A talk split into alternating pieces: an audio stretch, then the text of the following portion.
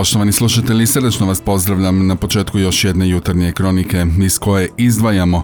Direktor Hrvatske turističke zajednice, sezona je odlična, prihod će biti velik.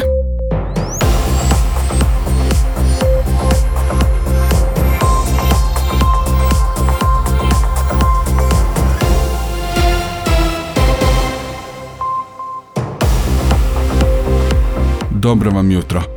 U Hrvatskoj na jučerašnji dan bilježimo 65 novih slučajeva zaraze koronavirusom, umrlo je 12 osoba. Trenutno su u Hrvatskoj aktivna 6793 slučaja zaraze koronavirusom, među njima je 621 pacijent na bolničkom liječenju, od čega njih 25 na respiratoru. Broj cijepljenih protiv COVID-19 u našoj zemlji se od početka godine do polovice kolovoza nije povećao više od 2%, pokazuju podaci Hrvatskog zavoda za javno zdravstvo.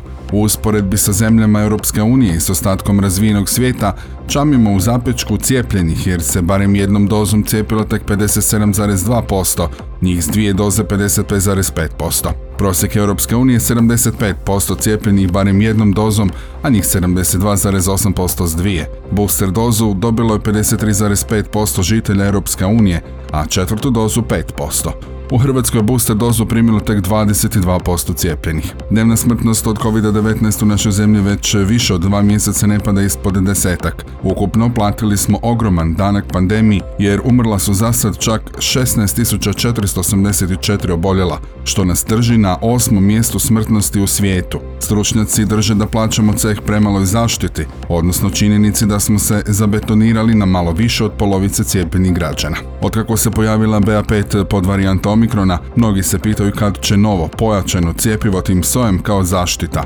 Prema nekim informacijama to bi trebalo biti krajem listopada. Stručnjaci naglašavaju da cijepljenje nema alternative, jer svi postojeći lijekovi daju puno manje izgleda za izlječenje nego li što cijepiva mogu spriječiti teške simptome COVID-19.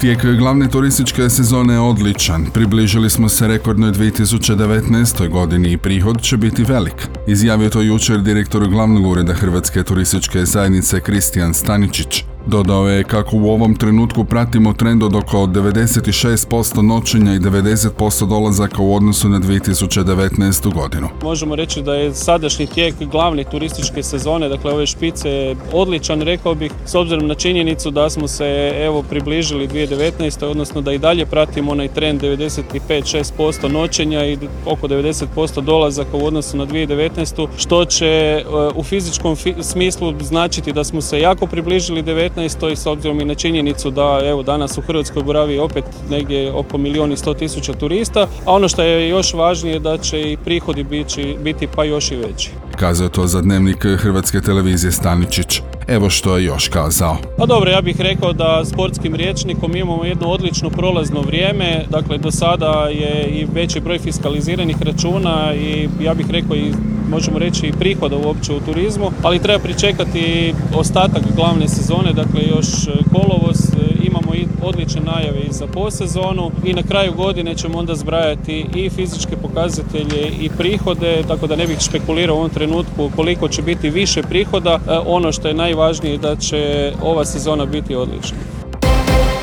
Dežurni borbeni dvojac Hrvatskog ratnog zrakoplovstva u sastavu integriranog sustava zračne obrane NATO-a u ponedjeljak između 11 i 12 sati na jugu Hrvatske izvršio je presretanje civilnog zrakoplova koji je ušao u hrvatski zračni prostor, priopćilo Ministarstvo obrane. Riječ je o putničkom zrakoplovu američke registracije koji je poletio iz Grčke prema Sloveniji, a s kojim kontrola leta nije mogla uspostaviti radiovezu. Temeljem zapovjedi nadležnog NATO zapovjedništva smještenog u Španjolskoj, borbeni avioni MiG-21 poletili su kako bi presreli i identificirali zrakoplov. Nakon vizualne potvrde pilota o kojem se zrakoplovu radi, dežurni borbeni dvojac vratio su matušnu bazu u Zagrebu, naveli su iz Ministarstva obrane. S civilnim zrakoplovom uspostavljena je veza, utvrđeno kako došlo do otkaza elektronike, te je zrakoplov nastavio letiti sukladno planu leta do sljetanja u Sloveniju. Presretanje je izvršeno prema svim NATO pravilima i procedurama za takav postupak, ističu iz Morha. 18-godišnji putnik idućih pet godina ne smije letjeti nizozemskom aviokompanijom Transaviom jer je nekoliko minuta prije polijetanja zrakoplova iz Rotterdama za Zadar ostalim putnicima u putničkoj kabini airdropom slao fotografije srušenih aviona, javlja Croatian Aviation. Uznemireni putnici odmah su obavijestili kabinsko osoblje, a fotografiju je dobio i sam Perser pa je polijetanje odgođeno, a u zrakoplov pozvana policija. Inače, ovaj let obavio zrakoplov KLM-a za Transaviju. Glasnogovornik aviokompanije potvrdio je za medije kako je fotografija poslana ostalim putnicima protumačena kao moguća prijetnja bombom. Posada je zatim zatražila da osoba koja poslala fotografije ustane i izađe iz zrakoplova, no mladić nije htio ustati sve dok kapetan nije objavio kako zrakoplov neće poletiti sve dok se ne pronađe krivac. 18-godišnjak je ispraćen iz zrakoplova pod policijskom pratnjom te je zbog navedenog čina izvedeni pred sud. Kazuje kako nije imao loše namjere, već se samo našalio s putnicima. Zrakoplov je poletio iz Rotterdama 40 minuta kašljenja prema Zadarskoj zračnoj luci. Tijekom posljednjih 12 mjeseci cijene prehrambenih proizvoda porasle su 13%, što je najveći godišnji porast cijena od ožujka 1979. godine, objavio prošli tjedan Američki zavod za statistiku rada. Cijene gotovo svih namirnica narasle su tijekom prošle godine. Jaja su poskupjela 38%, a skočile su i cijene ostalih proizvoda. Brašno je poskupjelo 22%, piletina 17%, mlijeko 15%, mljevena junetina 10%, slanina 9%, a voće i povrće poskupjelo je 10%. Brojni čimbenici pridonijeli su porastu cijena hrane. S jedne strane ptičja gripa u SAD-u značila je manje jaja, jaka suša u Brazilu srezala je usjeve kave, a rat u Ukrajini doveo do skoka cijena pšenice u proljeće. Uz to i mnogi drugi troškovi o kojima proizvođači moraju brinuti su porasli, poput cijena goriva, rada i pakiranja. Bez obzira na rast cijena, potrošači i dalje moraju kupovati prehrambene proizvode, no mogu se odlučiti za one jeftinije opcije. Proizvođači, trgovci mišovitom robom i restorani primijetili su da potrošači doista zamjenjuju skuplje artikle za one koji imaju pristupačnije cijene. Kako prenosi američki CNN, potražnja za odreskom pada, dok interes za piletinom raste. Također je primjećeno da potrošači veći broj obroka sada pripremaju kod kuće. Više o ovoj tematici možete pronaći i na našem portalu. Prema pisanju medija iz Sjeverne Makedonije tijekom 2024. godine mogla bi započeti isporuka prvih električnih automobila makedonske proizvodnje.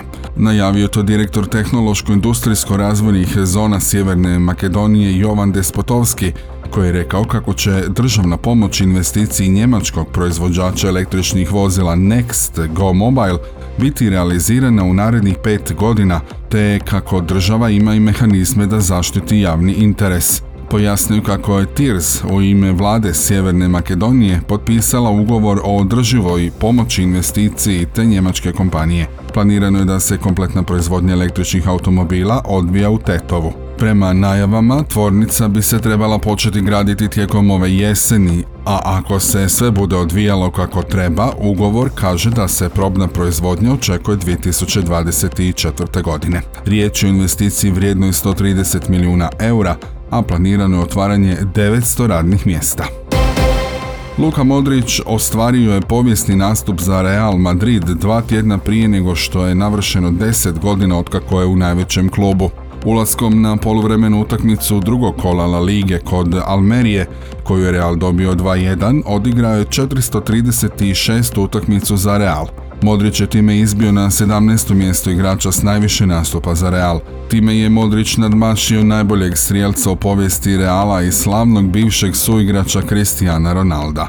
Ronaldo je za 435 utakmica za Real trebalo godinu dana manje nego Modriću. Do spomenute brojke Ronaldo je došao tijekom 9 godina u Realu, iz kog je otišao 2018. godine.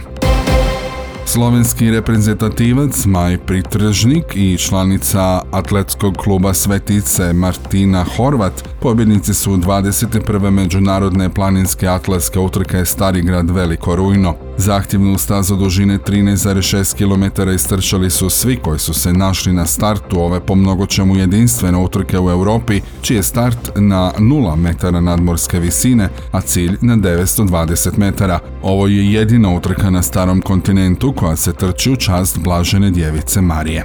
Kako kazao pobjednik Maj Pritržnik, Ovdje sam došao na pripreme, imam odlične uvjete za treniranje, planinu i more, tišinu i mir, baš sve što mi je potrebno za napredovanje. Radostan sam da sam nastupio na utrci koja je zahtjevna i zanimljiva, a u sve to je i starija od mene. Vidimo se i do godine, poručuje pobjednik.